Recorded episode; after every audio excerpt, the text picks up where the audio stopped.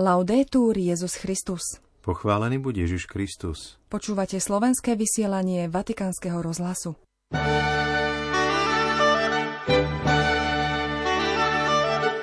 Nezubehlo 10 rokov od zvolenia pápeža Františka na pápežský stolec. Svetý otec príjma blahoželania z celého sveta. Dnešné vysielanie venujeme celé tejto téme. Vypočujeme si aj niekoľko svedectiev, ktoré pri dnešnom výročí pripravili vatikánske médiá. Pondelok 13. marca vás od mikrofónov zdravia Zuzana Klimanová a Martin Jarábek. Fratelli e sorelle, buonasera. Bratia a sestry, dobrý večer. To sú prvé slová pápeža Františka z loďie Vatikánskej baziliky tesne po jeho zvolení na pápežský stolec. Voi sapete che il dovere del conclave Viete, že úlohou konkláve bolo dať Rímu biskupa. Zdá sa, že moji bratia kardináli šli pre ňoho takmer na koniec sveta. Quasi alla fine del mondo, ma siamo qui.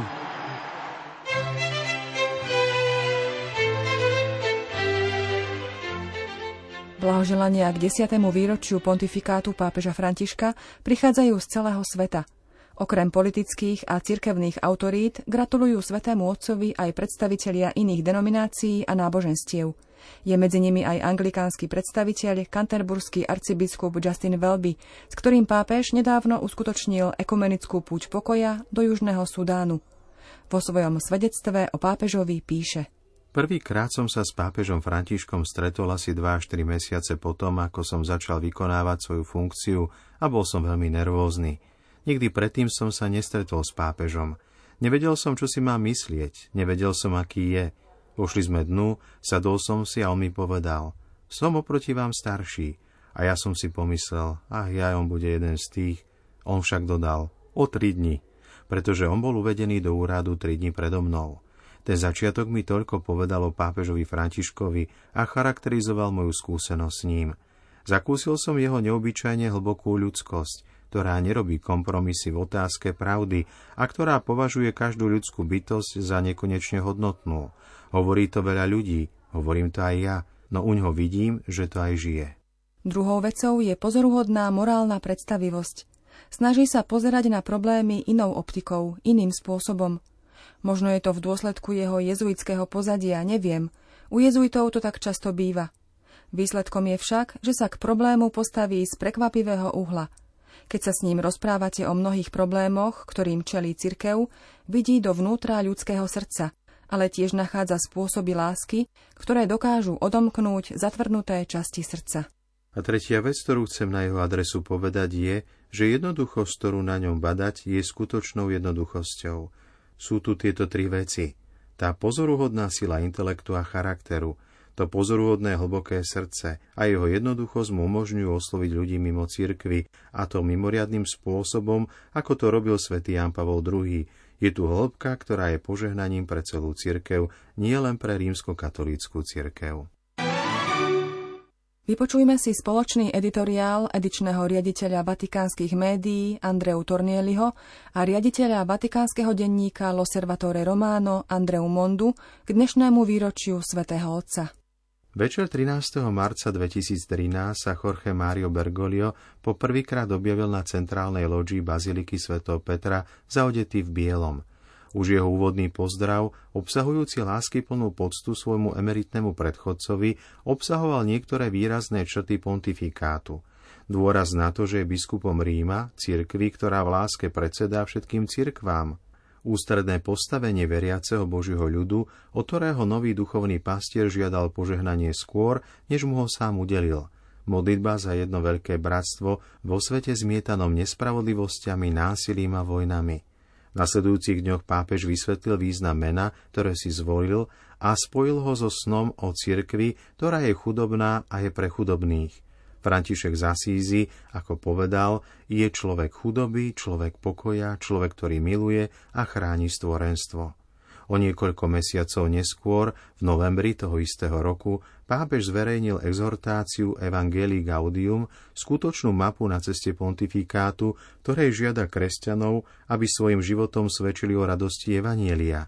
Aby všade a najmä tým, ktorí najviac trpia, prinášali blízko za nehu Boha, ktorý odpúšťa, príjima a objíma. Ako sa ďalej píše v editoriáli, vatikánske médiá sa pri príležitosti 10. výročia pontifikátu pápeža Františka rozhodli venovať hlavný priestor mozaike svedectiev, ktoré ukazujú, aký dopad má pápežovo svedectvo a jeho magistérium v rôznych častiach sveta, akým procesom napomáha. Každý zo svetkov opísal dozvuk jednej z hlavných tém pontifikátu a doplnil tak mozaiku, ktorá oživuje nádej – Nádej, ktorá je možná aj napriek mnohým pochmúrnym znameniam, ktorých sme žiaľ svetkami, píše Andrea Tornielli a Andrea Monda. Vypočujme si teraz vybrané myšlienky z niektorých svedectiev. Radosť Evanielia. Čo je to radosť? Je to život podľa Evanielia. Evanielia, ktoré nám hovorí, aby sme odpustili svojim nepriateľom, aby sme sa modlili za tých, ktorí nám ublížili, ktoré nás pozýva k nádeji. Evanielia, ktoré nás učí, že po tomto živote je tu nebo. Radosť je aj život, ktorý dnes žijem a ktorý mi daroval Boh. Chcem sa s vami podeliť o svoj príbeh. Volám sa Adiza, mám 23 rokov a som aktivistka, teda človek, ktorý pomáha iným ľuďom – Mala som 18 rokov, keď som sa stala obeťou sexuálneho násilia na východe Konžskej demokratickej republiky, v severnom Kivu, v Gome, mojom meste. Už 4 až 5 rokov však žijem v Kinšase. Musela som utiecť, pretože sa mi stalo veľa zlého. Príčinou bola vojna, ktorá je jednou z najstrašnejších vecí na svete. Bola som znásilnená, moja sestra tiež. Naša rodina bola rozohnaná, rozptýlená. Otec zomrel, o mame sme nevedeli, kde je. Našli sme ju až po rokoch. O ostatných stále nič neviem. So sestrou sme našli útočisko v lese, no po šiestich mesiacoch nás i niekoľko detí uniesli povstalecké skupiny. Bolo to hrozné, veľmi, veľmi zlé. Keď ma znásilnili, bola som smutná. Nasledovalo toľko problémov, dokonca som ochorela. Myslela som si, že všetky problémy na svete sa prihodili práve mne. Jedného dňa sa mi podarilo utiecť. Už si ani nepamätám ako. Prišla som do Kinšasy a keďže moja rodina už nebola, Boh mi pomohol nájsť novú. Stretla som komunitu San Gidio.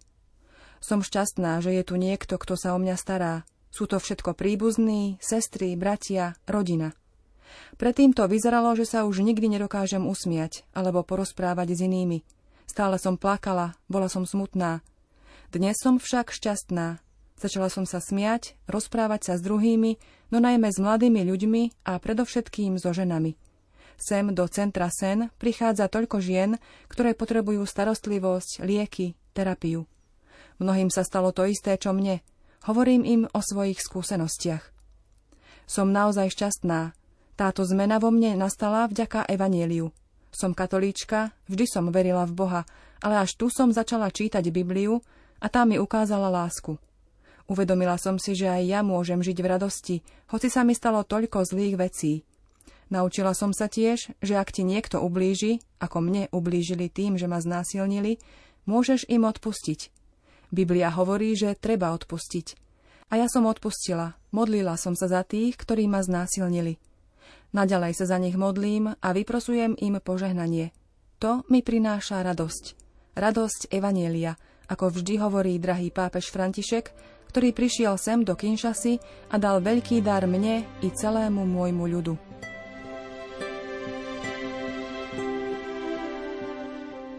V ďalšom svedectve libanonský františkán Mário Hadchitis z kustodie Svetej Zeme, ktorý je v Jerichu riaditeľom školy Svetá Zem, hovorí o ľudskom bratstve a pápežovej encyklike Fratelli Tutti. V Jerichu, tomto moslimskom meste, predstavuje malá kresťanská menšina malý, ale silný maják nádeje. V spomínanej katolíckej škole študuje tisícka žiakov a medzi nimi i niekoľko dievčat. Väčšinu tvoria moslimovia. Všetci sú však formovaní k pokoju a vzájomnému dialógu. Brat Mário vysvetľuje. Bez robenia akýchkoľvek rozdielov sme sa vydali na cestu vzdelávania spolu s našimi moslimskými bratmi, pretože hoci je tu menej kresťanských žiakov, rovno zostáva prvou evaneliovou zásadou. Náš habit je zárukou úcty, Kríž vo všetkých triedach je znamením, ktoré nám ukazuje cestu a evanilium je majákom, ktorý ju osvetľuje. Brat Mário už v úvode svojho pôsobenia v škole zistil, že dôvodom úcty ľudí, ktorej sa tu tešia františkáni, je i to, že sa nehanbia za svoju vieru pred ľuďmi iného náboženstva. Nehanbíme sa robiť znamenie kríža, hovorí fráter Mário a pokračuje. Túto metódu som začal uplatňovať aj v škole a kríž som umiestňoval aj v sekciách, kde sú len moslimskí študenti. Úplne slobodne a bez vnúcovania. V tejto súvislosti mi napadá jedna anekdota. Učiteľka geografie jednoho dňa v triede zvesila kríž, aby zavesila mapu. Žiaci okamžite protestovali a upozornili ju, že tento symbol má veľký význam. Zarazilo ma, že žiaci, prevažne moslimovia, sa silne zastali symbolu predstavujúceho Boha, ktorého treba milovať a ktorý za nás položil svoj život. Myslím si, že v Európe, kde sa nestráca čas odstraňovaním posvetných predmetov, by nás tento postoj mal prinútiť k zamysleniu.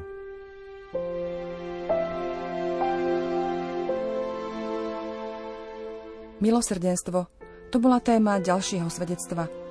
Priniesol ho bývalý finančný právnik na Wall Street Dale Recinella, ktorý už viac než 25 rokov pôsobí ako pastoračný pracovník vo väznici na Floride a stará sa o odsúdených na trest smrti.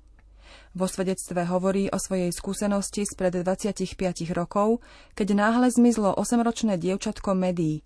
Rodičia ho spustili z očí len na 15 minút.